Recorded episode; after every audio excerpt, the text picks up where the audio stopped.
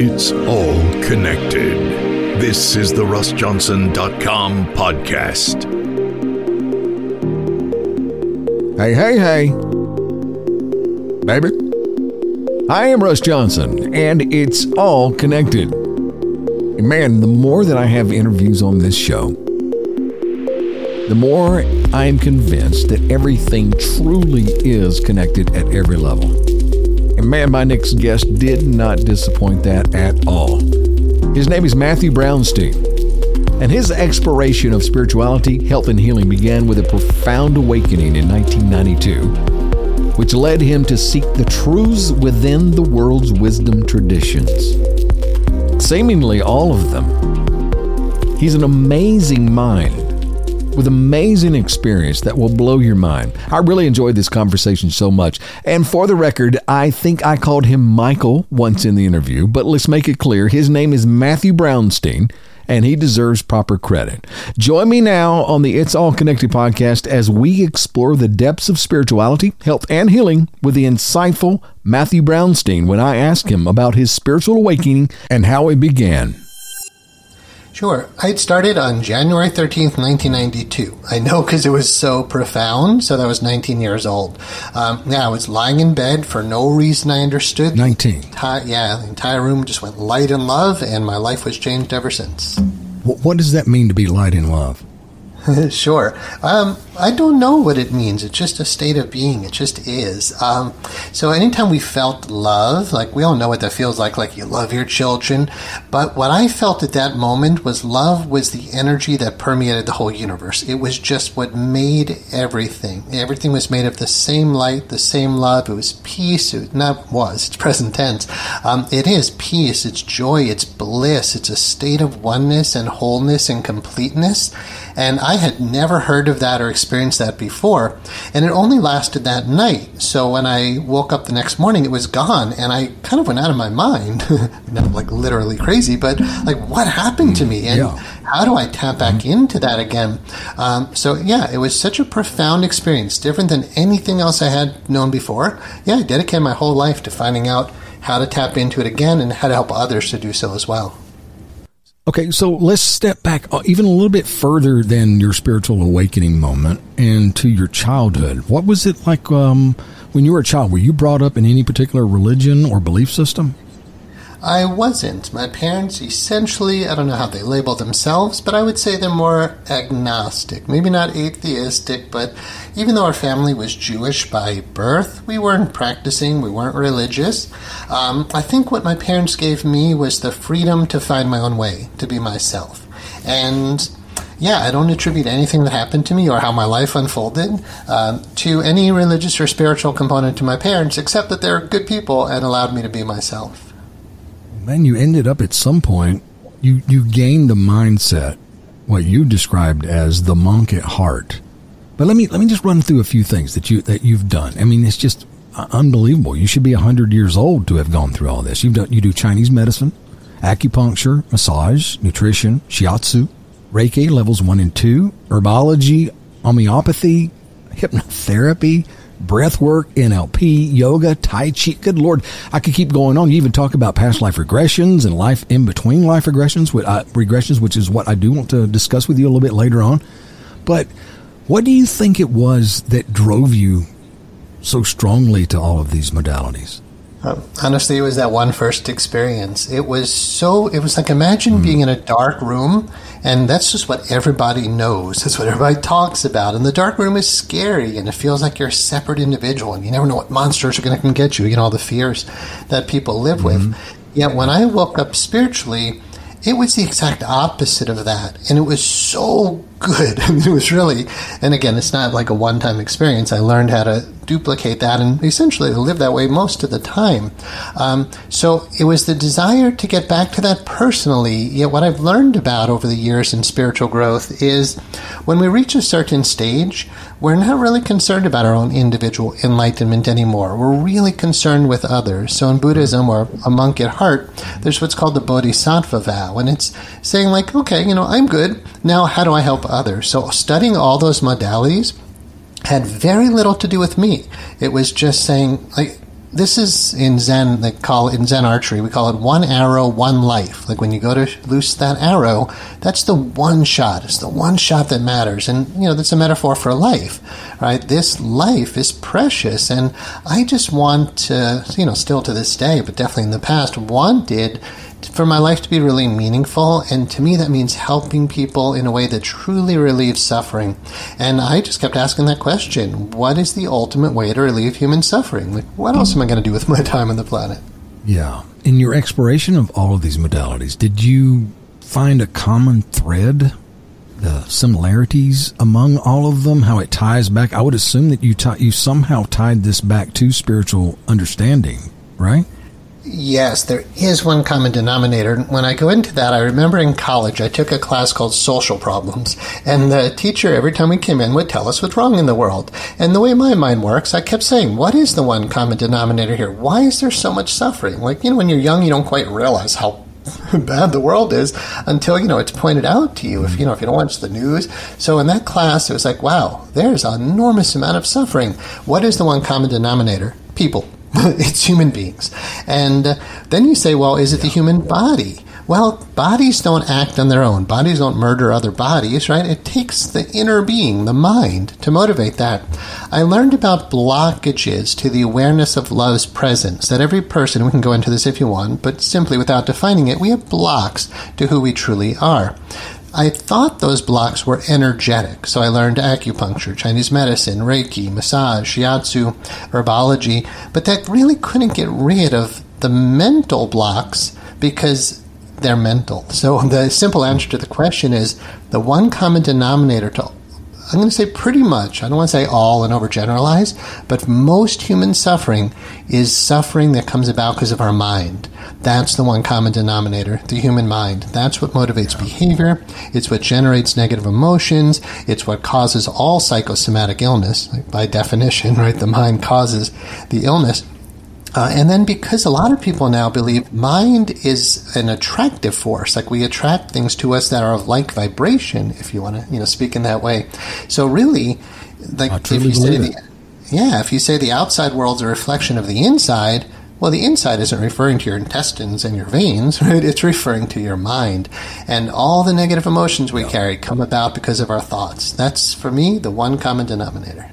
I think you nailed it. It it is. Our thoughts are what's controlling this thing. It's what's creating the experience. What do you how do you define what this block is? When like some people describe like the chakras, you know, you get a chakra blocked. Yeah, I acknowledge the chakra system. I think it's a very valid model. However, we have to say why do the, why do the chakras get blocked, right?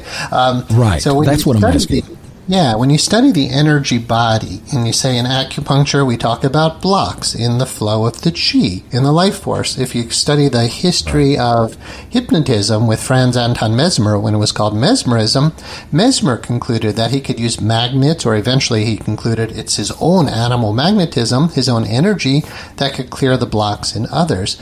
So this is a big topic, um, but simply, if we acknowledge that these are energy blocks, but then we say, well, what's blocked actually. What is it? It's right. actually our emotions like your your right. heart chakra. Is really just your emotional heart. Mm-hmm. so why would that get blocked? Well it's because we close it down right? We suppress our emotions.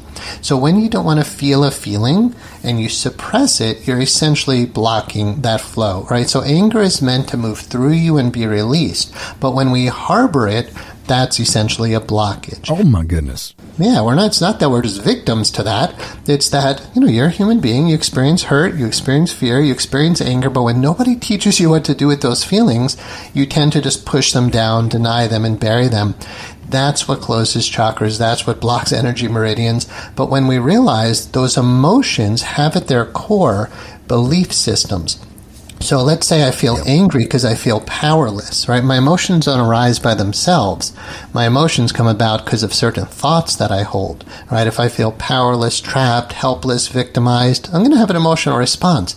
But if I don't know what to do with that, I tend to bury it inside. And you can't really get rid of that with massage or an acupuncture needle and sometimes talk therapy. You know it can't really release that traditional medicine um, you know taking prescription meds. Nothing actually really clears those blocks unless you're working directly on the mental level I love the way you've described that. I can wrap my head around that so much easier than trying to think about certain sections of the body with the chakras. Even though I understand it, it's, it's really that helps direct the mind so that it can get clear. Is that what it is? You put a meaning to these levels in your body, and by focusing on that area, because you have put a definition on that area, it can help clear the mind.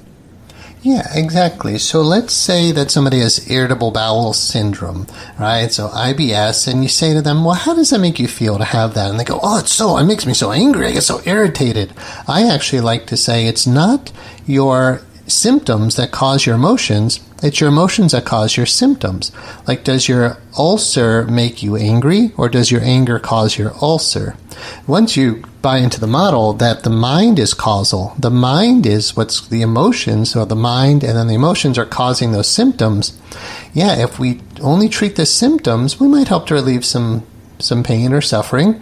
And if we only treat the emotions or the chakras or the energy body, we're still dealing actually with symptoms. And it took me a long time in Chinese medicine to realize that. It's like, wait, I'm, I think I'm being holistic. I think I'm treating the root cause by treating the energy body in acupuncture.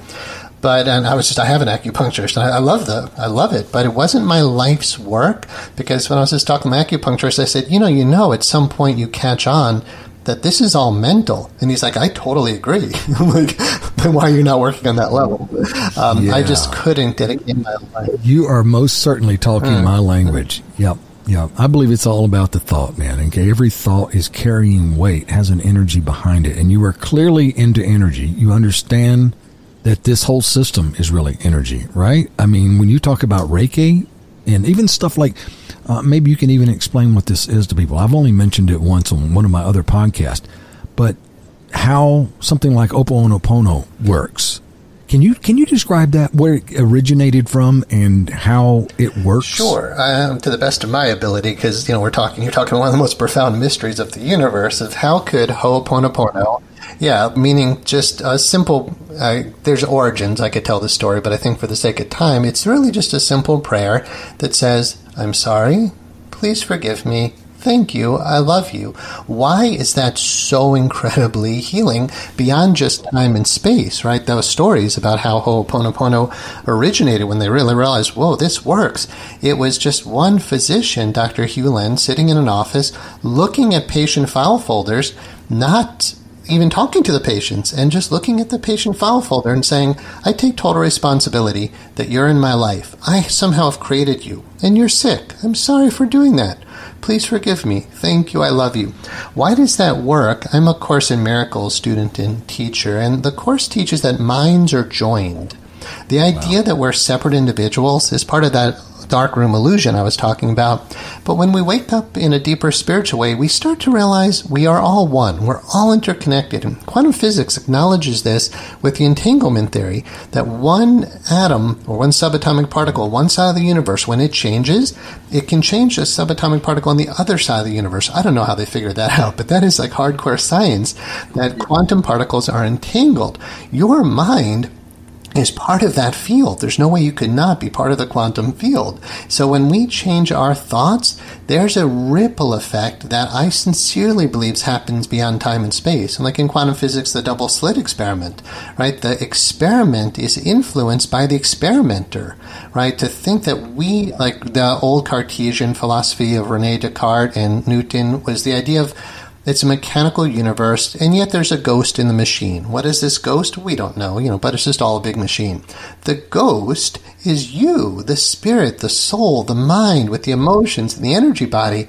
And I think most of us really forget how powerful we really are, right? So once, if we realize how powerful we really are, we totally understand Ho'oponopono. If my thoughts create my reality, then learning forgiveness is perhaps the most important thing any of us could ever do. You, you, you, really put that all in a nutshell very nicely. And I would just say that I practiced Ho'oponopono. I learned from um, Joe Vitale. Are you familiar with this guy? Mm-hmm. And there, listen, I mean, who knows how this stuff works, really? I don't know. But there's something to it. It's pretty magical. Do you think it's something that's necessary that you you have to keep repeating it? It's something you want to do again the next day and that type stuff? Or is one time enough? No, I definitely think uh, in A Course in Miracles it says miracles are meant to be habits, and if they're not occurring naturally, something has gone wrong. Mm. So we are so ingrained in our habits, our neural pathways are so well carved. So if you've been holding negative thoughts for 30, 40, 50 years, you know, we're talking decades before a lot of people hear about Ho'oponopono. Most people don't know what we're talking about. They don't know how to spell it, right? So think about by the time they hear this teaching, how deep are their neural pathways about hatred and vengeance and anger and greed and guilt and shame and mm-hmm. you know like we are so ingrained in those pathways that yes miracles are instant shifts. They're available to us at any moment. Uh, however we have to get into the habit of that and therefore repetition like in the field of hypnotherapy we say repetition is proven to influence your subconscious mind. It's important to acknowledge the subconscious here because the conscious mind, the one who's saying, whatever order we do it in, right? Thank you, please forgive me, I love you. If you say that in your conscious mind, but you're not deeply feeling that in your heart, your subconscious mind, it really doesn't have a very powerful effect. The subconscious is 90% of your being. It's the mass of the iceberg, and it does take repetition to change that programming. There's other ways to do it too, but repetition is very powerful. And I think what you said is very, very important to understand is this emotion. If you can create the emotion of anything. That's what you're, that's what creates the attraction. That is the energy going out to it and coming back. It creates that opportunity. It lands in our lap because of the way we think, the emotions behind what we think. You agree? Yeah. So when we do hypnosis, and I teach, I'm a hypnotherapy school owner, you know, teacher. So I teach my students that you, when you use words, you words are twice removed from reality. They're symbols of symbols. So I could offer you a word, like let's say prosperity. But what does that mean? It's nothing. It's just a few syllables, right? Prosperity. It doesn't really mean anything. But if it paints a picture in your mind, that's once removed from reality. And then there's the actual thing, like having money or whatever, you know, however we define prosperity. Um, so if I say like the word pen, that's just a word. But then I can get an idea in your mind that's closer to the reality. But then the actual pen is the actual thing. So when we're working with words, like thank you, please forgive me, it's important to realize they're just words. So what we do is we work to have the words paint pictures and develop and elicit emotion. So if I say, imagine your dream home, like we talk about prosperity, but I say, imagine your home and your family and the new cars and all your bills are paid and your life is wonderful. Now I'm painting pictures and I'm eliciting emotion and that's what gets the subconscious moving. So visual, auditory, and kinesthetic uh, those three major representational systems are really important. If not, we think words are powerful, but if they don't move the emotional being, then they really don't do much of anything. Lovely. Let's switch over to something else here traditional Chinese medicine. I know nothing about this. What do I need to know? well, I don't know. If you have an issue, it's definitely worth trying. Um, so, a big part of what Chinese medicine does is it is a very unique diagnostic system. Um, so, a Chinese medical practitioner will read your pulses and they will look at your tongue and other signs and symptoms. Uh, but quite often in that model, you can detect things before they actually manifest. Like if you go to your doctor, they'll say, well, I don't know. I don't find anything wrong with you. But in Chinese medicine, we really can find things wrong with you, right? We can say, you know, you have liver qi deficiency, you have liver qi stagnation, you have yang deficiency. These are terms that are not used in Western medicine, and it gives people a whole nother avenue to work to find balance in their body. Um, what I learned in Chinese medicine, which so, what are you doing to to determine that? Yeah, so to determine what the imbalances are. Yeah. Yeah, uh, there's definitely pulse reading. So, um, actually feeling the pulses on both wrists can tell you an enormous amount of information, not just about one's physiology, but even about their mental emotional state. Uh, when you get really good at pulse reading, you could actually tell, like, oh, you're menstruating now, or oh, you're really angry today, wow. or okay. wow, you're really like, closed down and locked up here. Listen, let's let's uh-huh. take that menstruating as an example. So, reading someone's pulse, how are you able to determine that's what the issue is? Is it the, the beat? Is it the number of beats? or what? Uh, it's a complex topic. Yet, if you were to take your, and we're not doing video right now, but if you took three fingers and put it on your radial pulse, the side of your thumb, uh-huh. uh, so your index finger, middle, and ring finger, um, you're feeling all three of those positions, not just the pulse itself. On the left side, in the middle, is the pulse position that is able to assess the emotion, the energetic quality of the liver gallbladder system.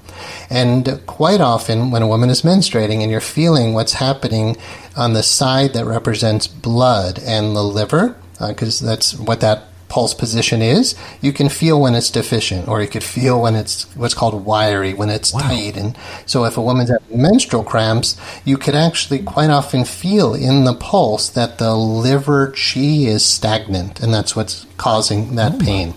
Um, so, what I learned though is the emotions affect all of these organ systems. Anger affects the liver. So, like we were talking about before, uh, is it just a blockage? Do you just have a blockage? It's not like a physical blockage. When we talk about the liver, we're not talking about the physical liver. We do talk more about the energetic liver in Chinese medicine.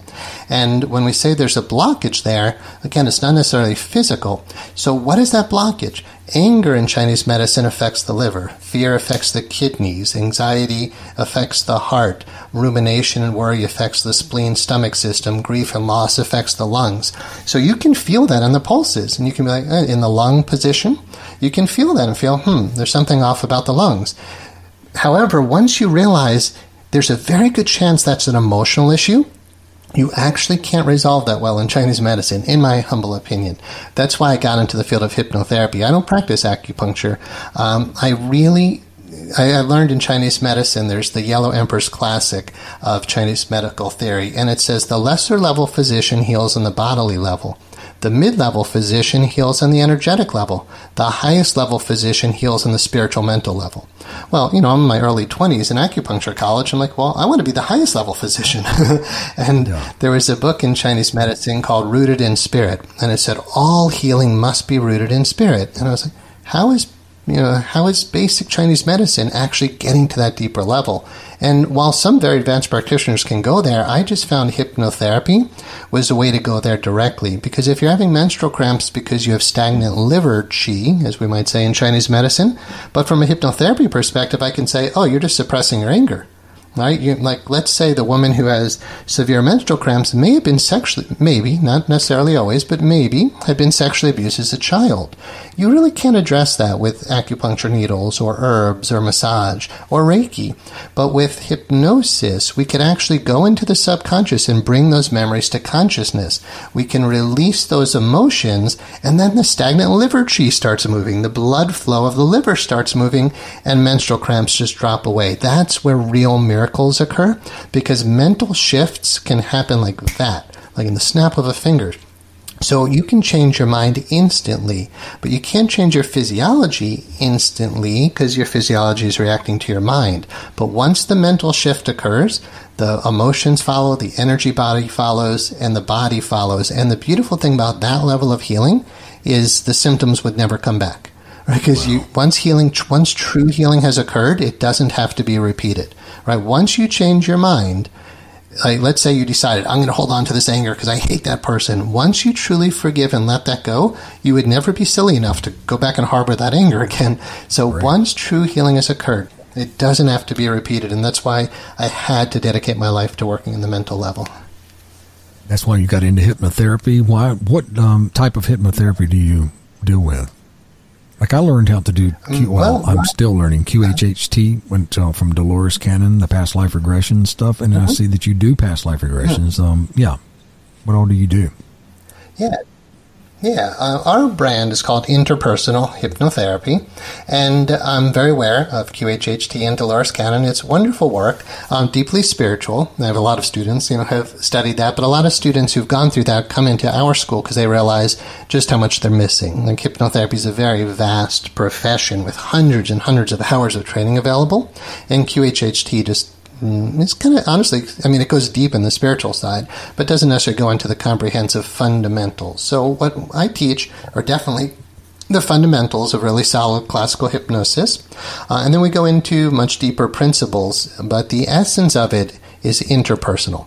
So I was in meditation one night, speaking to my higher inner wisdom, and I was just pondering the question, what is true hypnotherapy? And I asked, is it transpersonal, which is very much what Dolores is all about? Um, is it about the spiritual? Is that like the essence of it? And my inner guidance voice said, yes, and it is interpersonal which was a step beyond even transpersonal. It started honoring, so one of my books called Interpersonal Hypnotherapy is subtitled Honoring the Sacred and Transformational Relationships.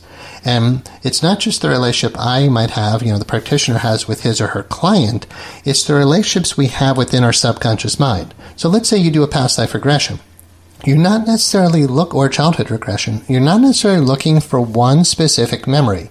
Like some people like to think, let's go back to like the liver and menstrual cramps. You like to think there's just one event that caused that. And once you find the one event, it would be over. But the truth is, you had parents every single, know, most people had parents every single day of their life. It wasn't that dad just did one thing to you once dad was doing that kind of stuff every day. You know, he was the same guy every day, and he lives in your subconscious mind. He's a part of it, we call it the inner parent ego state. Just like you have an inner child, you have an inner parent. And at the root of every problem that I've seen, or again, I don't want to overgeneralize, uh, but let's say the root of most problems is what we call a parent child conflict, living in the subconscious mind. The child feels emotions, and the parent tends to squelch those emotions. And when it's the parent who's hurting us, what do we do with the emotion, right? We get angry when someone hurts us, but you can't attack your parents, nor can you run away. So you end up bottling it up inside. So interpersonal hypnotherapy is all about focusing on the relationships and the importance of forgiveness. So whether it's a past life or childhood regression or somewhere in the interlife, life between lives, we're still always going to look at in interpersonal hypnotherapy, where's the unforgiveness? And if you acknowledge forgiveness is the essence of any true miracle, then you're so incredibly empowered to heal the mind, to heal the body, to heal our lives, and essentially to heal most human problems, right? I sincerely believe forgiveness is the answer, uh, but I don't think we hear about it enough. Like, um, I have a conference coming up, and we're talking about embracing a path of healing and enlightenment, and it's called redefining facilitation. I say, when you go to your doctor, they don't necessarily say to you, How's your enlightenment going? How's your mm. inner peace going? Uh, it was like, you know, are you stressed? Yeah. But um, that would be nice, right? Yeah, it would. It would be nice. And you know, we give our clients two hours, where you might see a physician for seven to ten minutes, but a person is a very complex yeah. thing, not just physiologically, but our emotions yeah. and our memories, and that requires time. So yeah, an interpersonal hypnotherapy session is two hours long. It almost always focuses not just on your symptoms, but on your emotions your belief systems, and the memories that cause all that. But within the memories, we're looking for the relationships. Once that's forgiven, the whole card house falls. So I teach that we collapse problems from the bottom up. If you pull the bottom card out, the whole card house falls. But if you're only treating symptoms, which includes the energy body, the emotional body, um, even memories, right? But once you get down to the core relationships in the subconscious mind, that's where forgiveness can be applied. And again, that's where miracles really can occur. You said this is good for most human problems. What are there certain issues that it's not good for? I sincerely believe, and this is my personal belief, that yes, mind is causing all of our problems. However, we can acknowledge now there are environmental toxins, right? If you know, if you inhale fentanyl, you know, uh, we're going to acknowledge, okay, this is a real toxic substance. You, you don't need that in your body.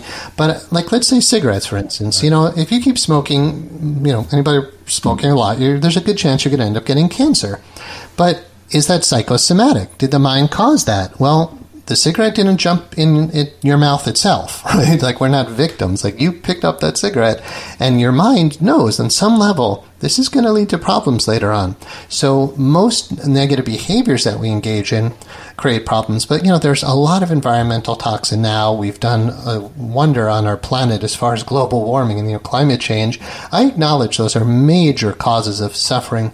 You know, we have this huge um, shooting epidemic that's happening, but it, it is the people who are doing that, right? It's I'm not saying I have the answer for gun violence, but yeah. it is the mind of somebody who's very disturbed who goes and does that. If those people's minds were healed, There'd be no more shootings. If everybody became environmentally conscious and made proper choices, we would be improving our planet. That really is all the mind. If we realized fentanyl doesn't get us anything, we would stop doing it. So, yeah, most problems you could list come back to mind. But I'm willing to say virtually all problems just because, you know, I never know exactly my audience I'm speaking to, and it tends to get less pushback to say most problems.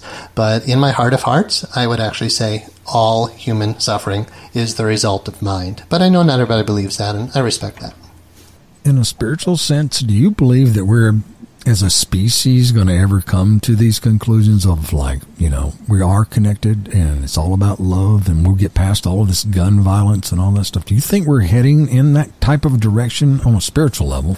Um, or do you think that's an impossibility? We may never get there. Well, in my lifetime, I don't know that we're going to get there. Um, you know, and I'm laughing a little bit, but it's, it's really tragic. Um, you know, I honestly don't know. I mean, again, I'm a Course in Miracles teacher, and there is an inevitability of the atonement. Eventually, we're all going to come back to oneness. But A Course in Miracles teaches it took millions and millions of years to get to this point, and it can take millions and millions more before we stop doing all this insane thinking. so I don't think it's, while there is a solution to this, how many people are going to apply that solution? I sincerely thought, and I was just part of a group recently of uh, older men who were talking about what our lives were like. And it was like, you know, we dedicate our lives to helping humanity, but you know, it seems worse than ever. And therefore, when you just look at the evidence out there, it doesn't appear like we're approving, like we're not that far from nuclear war. We're dangerously close to the tipping point of climate change, right? Gun violence is worse than ever. In politics, you know, it's insane. AI so again, when I took us. that social problem, what's that? AI, AI, yes, to kill us. AI, yeah. Yeah. Hey, but look, you know what I think, Michael? All this stuff, you know, it sounds chaotic and all that stuff, and it is chaotic. You know, at the same time, it's one of the most wonderful times to be alive. I just believe, you know, that ultimately we have to go through this craziness in order to get to the other side. At least I'm hopeful that's what's happening here. I believe everything happens for a reason and that this chaos that we're experiencing right now is necessary to get us to wherever it is that we're going. I believe that, that we will probably exhaust this hatred at some point that will be it probably going to take something very dramatic as well but we'll wake up and go, look what we're doing to ourselves. And yeah, I do agree with you that it's probably not going to be in our lifetimes. At least I hope not. If it does, we've done something terribly wrong. And maybe AI is going to, maybe it has been unleashed to make stuff like that happen. But ultimately, I do. I have hope that we are. I think we're evolving. At least we're supposed to be. If we don't kill ourselves before we get there, um, we'll evolve to the point where yeah, we do understand that it is about love. It's about understanding that everything is connected. That's why I called this podcast. It's all connected. I believe it in my heart of hearts. I get the sense that you do too. Am I right? Oh, I absolutely believe we're all connected. I also, like you, believe that we're spiritual beings. So when we say, are we going to get over this? If we identify ourselves as bodies, well, if you're having a human experience, you're going to have ego and you're going to have hurt and fear and sadness and anger. Like, this is part of what it means to have this body, to have a human experience. But as spiritual beings, will we eventually stop the insanity? Yes. Um, but, you know, think about because you talk about life between lives and all that. See it as the soul's journey. Will the soul eventually get it? Yes. But will we see the collective of humanity get it? You know, again, it's, I'm not as optimistic about that honestly. Although I do agree with you, you know, all things work for good. Um, but this, if you see Earth as like a school or a training ground, you know, I, I had a teacher. He once said, "In case you haven't noticed, you're not in the heavenly realms." You know, so Buddha, 2,500 years ago, figured out the root cause of suffering. But 2,500 years later, we're still doing it. Christ came down, great teachings, you know, amazing. You know, Jesus, you know, he did good. Um, 2,000 years later, but we're still doing it. So, in many ways, I just. Well, let me, give you, let me give you something to chew mm-hmm. on here and tell me your thoughts about it. So, I believe, like, even with religions, right, the numbers of people that believe a certain way have influence on the collective.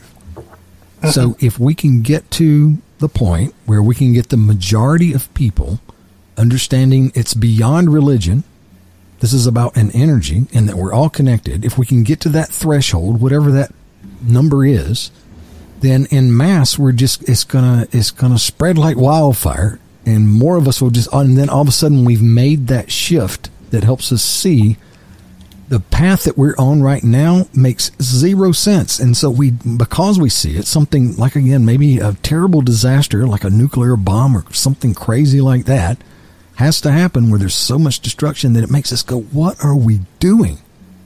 You know, maybe only three people survive. Maybe that's what makes it come alive. Hmm. But that, but I believe that we have to get to that point if we want to survive as a species, because we're going to kill each other if we don't. Mm-hmm. Yeah, I, I, couldn't agree more that we're, we're on that path. But I do acknowledge what you're saying. There's a critical mass, you know, it's the hundredth monkey phenomena that once enough of us get Correct. it. Yeah, it doesn't have to be all of us get it. Enough of us get it. So I love the Bhagavad Gita teaching of. Yeah, me too. Yeah, yeah. The teaching is to release attachment to the fruits of your actions. You just act to act. So I am hundred percent on board. I think you can tell, you know, who I am about relieving suffering and bringing us back to a state of oneness and joy and harmony and love. And that's what I'm all about. And I will. I've dedicated my whole life to that, and I'll do that until the day that I leave this body. Um, but I'm not attached to the outcome. So while I'm working towards what you're talking about, you know, I think a lot of us are, um, I'm really not attached to what's going to happen. I just know I've been, I feel like I, ha- I have a mission, and my mission is absolutely to relieve suffering, and I'm going to do my part. But I know when I leave, I'm pretty sure there's still going to be suffering here, but I'll just know I did what I needed to do as part, like in A Course in Miracles, using theistic terms, it says like God's plan for salvation. I acknowledge that. I sincerely, you know, those are just words, um, like God and salvation, but I sincerely believe there is a plan to get us out of suffering. Yet again, in A Course in Miracles, it says, um, like speaking in the Bible, it says, in the beginning, uh, or with Adam and Eve, it talks about, you know, metaphorically, that a sleep fell upon Adam. But it says nowhere in the Bible does it talk about a collective reawakening. Like, we haven't woken up yet. We're still largely asleep. And, um, I know, yeah, those of us like, you know, you, me, and many, many others, we're working towards awakening humanity to our oneness and that love and that joy. But yeah, releasing attachment to the outcome is all I can do. Well, Matthew, you gave the, the biggest wisdom of the day by saying non attachment, right? You're not attached to the outcome. And that's something I'm constantly working on with everything that I encounter. So, yeah, I think that's great, great advice. Uh, not having attached outcome, just letting it be what it is. My goodness, you are so smart. You know this stuff. You know it forwards and backwards. It's, you're, you're pretty an impressive dude. Um, what do you think the what are the key features of the interactive distance learning systems? I read that on your website. I'm not even sure what that is. And then it was talking about the Institute of Interpersonal Hypnotherapy, which is what you run. Is that correct? Mm-hmm. Yeah, I founded the it was called the Florida Institute of Hypnotherapy, and then eventually I realized more about what we're really about. So it's interpersonal hypnotherapy. So yeah, I founded the Institute of Interpersonal Hypnotherapy in 2007, and at some point we decided actually we're actually going to start transforming it into a college slash university. Like we're moving in that direction, and I started looking oh, into the best practices in education because we did start, especially with COVID, moving the training more and more online. We got licensed by the Department of Education to offer the training 100% online online. And, you know, I was doing the best I could, but then I started consulting with a lot of PhDs, and they were saying, well, you know, the, the theme these days is best practices, and let's, you know, let, so I just started working with a lot of really high level consultants. And what are best practices in education? And IDL, or interactive distance learning, is a way of delivering a curriculum where there's student to student interaction and student to teacher interaction. Because if you just do like an online correspondence course where all they do is watch videos but never interact with each other and never interact with the teacher, you're missing something. So IDL definitely has the student to teacher interaction is a big part of it. Um, so we have about 18 different ways to be delivering the curriculum. So there's videos students watch, yet there's community development groups, discussion forums, breakout groups, student to teacher interactions, um, preparing them for practicum hours so they come in and practice on each other, or they can practice most hypnotherapy online, uh, which we've been doing. But interactive really just means exactly that. It's interacting with the content and with the instructors and classmates instead of just reading books and watching videos. Man, you guys just you, you teach so much too. How what is your favorite of any of all of this stuff that you're involved in? What is the your where you spend your most time that you enjoy it the most? Um, that's a good question. The two topics that come to mind are eye movement therapy and breath work. So EMT is essentially just hypnosis because we as hypnotists have been moving a pendulum back and forth between in front of people's eyes, you know, for centuries now. Like, you know, look at my eye or look at the pendulum or look at my pocket watch. There's there's something about having the eyes move back and forth. So we don't teach EMDR. It just sounds like, you know, there's similarities, but we, we don't do EMDR. That's really relegated to the field of psychology. But in hypnosis, we have the eyes move back and forth. What happens during those moments is we're bypassing the critical part of your conscious mind to gain instant access to your subconscious mind. And so while I'm doing that, just gaining access to the subconscious, however I might do it, uh, then I go into what's called truth talk. And truth talk essentially is to look at the errors that the client holds in their mind. And errors are essentially false beliefs. I'm stupid, I'm bad, I'm useless, I'm unlovable, I am dirty, I'm disgusting, I'm powerless, I'm trapped, I'm helpless. All of those beliefs, I believe, are false. And I love to, the thing I love most is to tap into the client's true spiritual beliefs. Like, what do they really believe about who they really are? And, you know, they might not be fully actualized in that, of course, because that's why they're a client. But they anybody who has some spiritual or religious belief, I'm going to use that to unravel their false belief. So, for instance, if they believe in God, I would say, Who are you in relationship to God? They would say, Well, I'm a child of God. And I would say, Created in the image and likeness of God? Yes. Well, you just told me you're powerless. Is God powerless? No. Well, God created you, right? Yes. Did God create you powerless? Huh. so you show them the yeah. conflict in their mind, and then you say, All right, and so, if you're using theistic terms, you could say, well, if God says you're powerless, but I'm sorry, if God says you're powerful and you say you're powerless, one of you is wrong. Who do you think is wrong here, you or God? So yeah. again, it's only if we can use theistic terms, which I'm not attached to and I don't preach. But you ask me, like, what do I? I love truth talk because I love helping people to wake up to who they truly are. And then breath work is the other major modality that we integrate into our hypnotherapy work, where you do a certain type of breathing, and essentially it forces your emotions up to consciousness.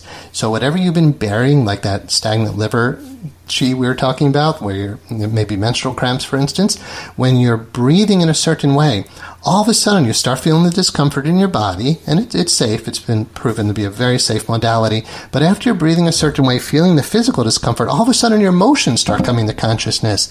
Once that's strong enough, the memories that cause the emotion tend to come to consciousness. So now the client realizes within 10, 20, 30 minutes, oh my God, all this pain is because of my emotions, and these emotions come from these memories. Those are huge aha moments. Once that's brought to consciousness, it's really easy to resolve. I mean, we're talking in a matter of hours. That can be cleared. I've seen endometriosis, ulcerative colitis, Crohn's disease, arthritis, cancer. I mean, I've seen these things wow. like, oh, like healed. You know, I can go on and on if you want to about like these miracles wow. I've seen. Um, I had a client who's elderly elderly woman in her 70s. She had Crohn's disease, and in 10 hours of total work, just five sessions, that was completely healed, medically verified, you know, and done under medical supervision, because um, we always work in coordination with the physicians. And, uh, you know, we have proven we healed that in five sessions. Uh, that to me is the most rewarding part of the work. So I used to give lectures all the time called Healing the Mind, Healing the Body, because, you know, my background in Chinese medicine, I wanted to know how I can perform miracles. Like miracles happen, but why? What's the mechanism? And the modalities right. I mentioned help us, they give us tools to be able to perform miracles, essentially. See, that's the questions I always have. I want to know how it works. This breath work stuff, why does it work? I know I've I've done some breath work, and it's absolutely amazing how it can make you feel. It definitely it puts you into a different realm of I don't know your emotions different. You feel different. How and why does it work?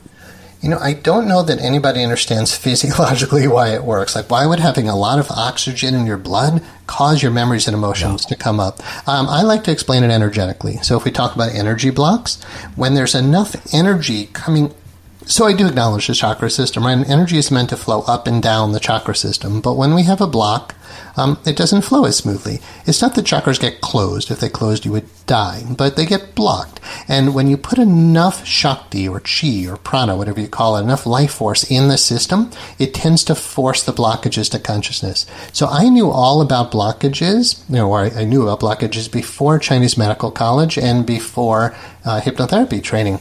So I was just asking, how do I clear these blockages? And that's why I chose acupuncture. But I once I realized these are mental and emotional, I had to start looking to the the mind. But then realizing how intimately connected the breath is to the energy body, to the emotions, to the mind, once you amplify the breath in a certain way, it forces that to consciousness. I really don't understand why it does it physiologically, but energetically it makes total sense. Put enough life force in someone's system, and you can do it with acupuncture. I've had acupuncture treatments that felt just like breath work because the practitioner is so good. There's so much chi coursing through your body. If something's blocking it, then, that energy will hit it and it'll come up to consciousness. But breath work is um, it doesn't work every session. You know, it's sometimes hit or miss whether the client's going to have this profound breakthrough we're looking for. And in breath work, we teach you can never do it wrong. Whatever happens is what happens. But I'm secretly hoping, you know, when I'm watching my client, that their emotions come up, their memories come up, and then I can jump in and help to resolve that. Um, but if that doesn't happen, it's okay. Whatever happened is what's meant to. Sometimes just breathing that way is very healing for the physical body. If we even if we don't get to the memories and the emotions, but when those come up, for whatever reason that they do, we're so empowered to heal them at that time. Can we go back just a moment to an earlier part of our conversation? Um, you had mentioned about the chakras, uh, recognizing those, and then we talked about the blockages. So, are you saying now that you think that these blockages are actually in these locations, or do you think it's within the mind, or is it both? Is there energy trapped? Is what I'm looking for. Yeah, I think it's. Not, I'm not talking about just anywhere, but I'm talking about within that location of the body, like the solar plexus, or is it all in the mind? Well, where is the mind? so I, I, think the answer to your question is yes. Good question. Yeah, so we use a technique by Dr. Eugene Gendlin called focusing, and it really deals with the body felt sense. So when we do our intake, the way I train my students is you're going to find the client's symptoms, like what's your issue? And they say, okay, well, you know, I have headaches. And they say, okay. Then we go to the emotions. Well, what are the uh, connected, associated emotions? Let's say that's anger. And then we say, well, what are the belief systems? Well, I feel powerless and trapped and helpless. That's why I get angry, and that causes the headaches. But where is that blockage? It's not actually in the head. So we'll say, drop down below your chin and above your waist. Where do you feel all that anger? And anger tends to go to the solar plexus, to the third chakra. Um, so it's a continuum. Like the chakra system is essentially a tube, like, like your digestive system, you got your mouth and your anus, it's a tube.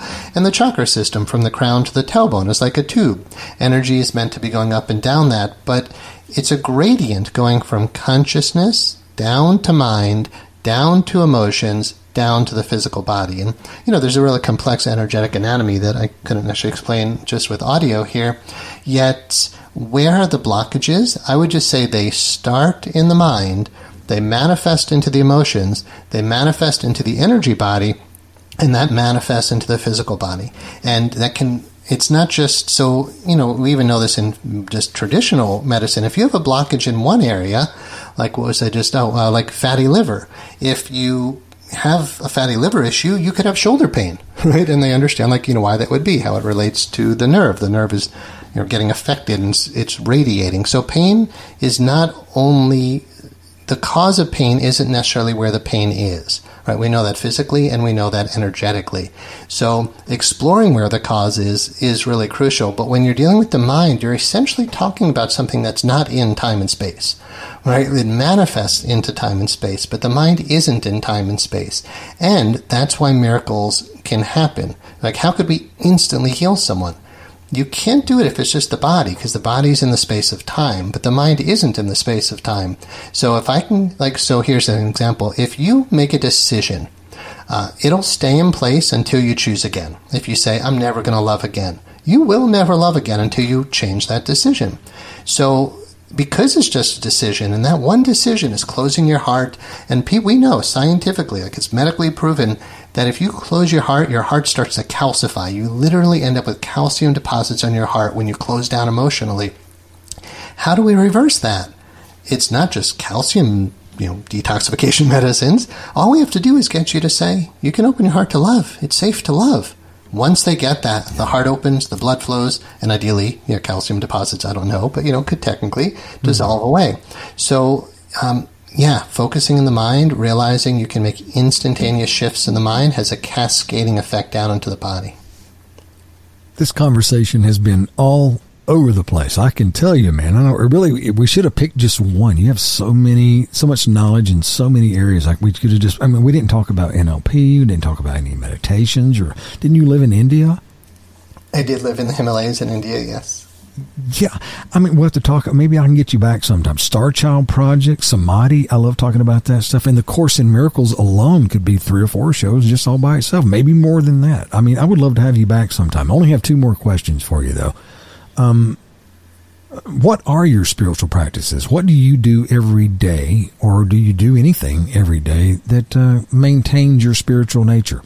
Sure. So yeah, complicated, um, but simply stated, I'm very much a Zen Buddhist practitioner at heart. I practice Zazen and ascribe to a lot of Zen practice because Zen is um, a very refined form of Buddhism, and Buddhism is a very refined form of Hinduism. So I find in Zen practice, it pretty much encapsulates everything in the idea of just sitting.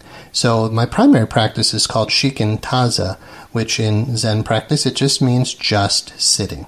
And literally your your body is still and you're 100% present and there's just no one home. You're just sitting there and you're complete. So I definitely practice Zen. I definitely practice a Course in Miracles. I love the Course in Miracles lessons. Those thoughts are always better than my thoughts, my ego, which, you know, I can still have thoughts that aren't mm. at the highest. But once I go to a Course in Miracles, yeah. it realigns my mind back to truth very easily.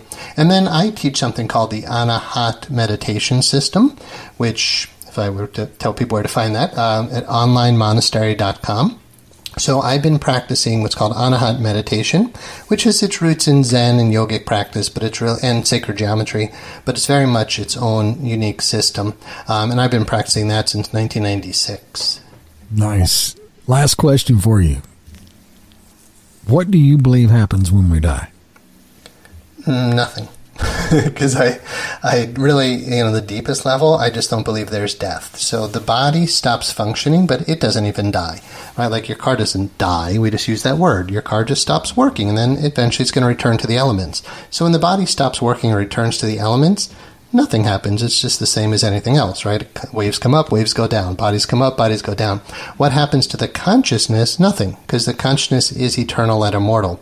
Where do you go? If that's kind of what you're asking, that has a lot to do with your blockages, with your mind and your emotion. So if you're very, I, acknowledge reincarnation. I think there's tremendous truth. And beyond just reincarnation, the transmigration model says a lot to me. So basically, the idea is the mental patterns that we hold don't die when the body dies.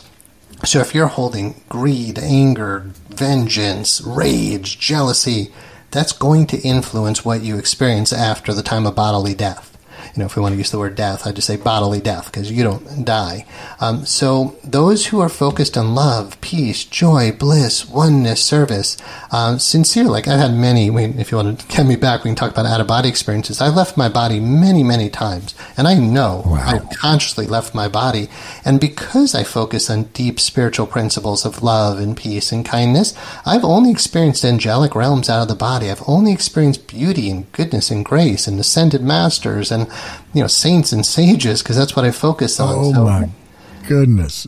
You will definitely have to come back. I've been looking for someone who can uh, have these conversations with me, and I've yet to find someone who had a story like you. Listen, you're coming back, Matthew. Listen, tell everybody how they can get in touch with you. Thanks, Russ. I really I appreciate your enthusiasm. I'll be happy to come back. Um, my primary website is instituteofhypnotherapy.com. There's an abundance of free resources, like 500 plus hours of free conscious community classes with me teaching about these topics. Um, and then there's a I have my own podcast. I don't do it much, but I have interviews. So there's a lot of free resources at instituteofhypnotherapy.com. And then if people want to go into the deeper meditative teachings that I offer, they can go to onlinemonastery.com. Okay, well, I will definitely be checking that out. OnlineMonastery.com. Thank you so much, Matthew Brownstein, for today's podcast. I will definitely be back in touch, and I'm going to have you again sometime. We'll stay a little more focused next time. Thank you again for listening, everybody. It's all connected at RussJohnson.com.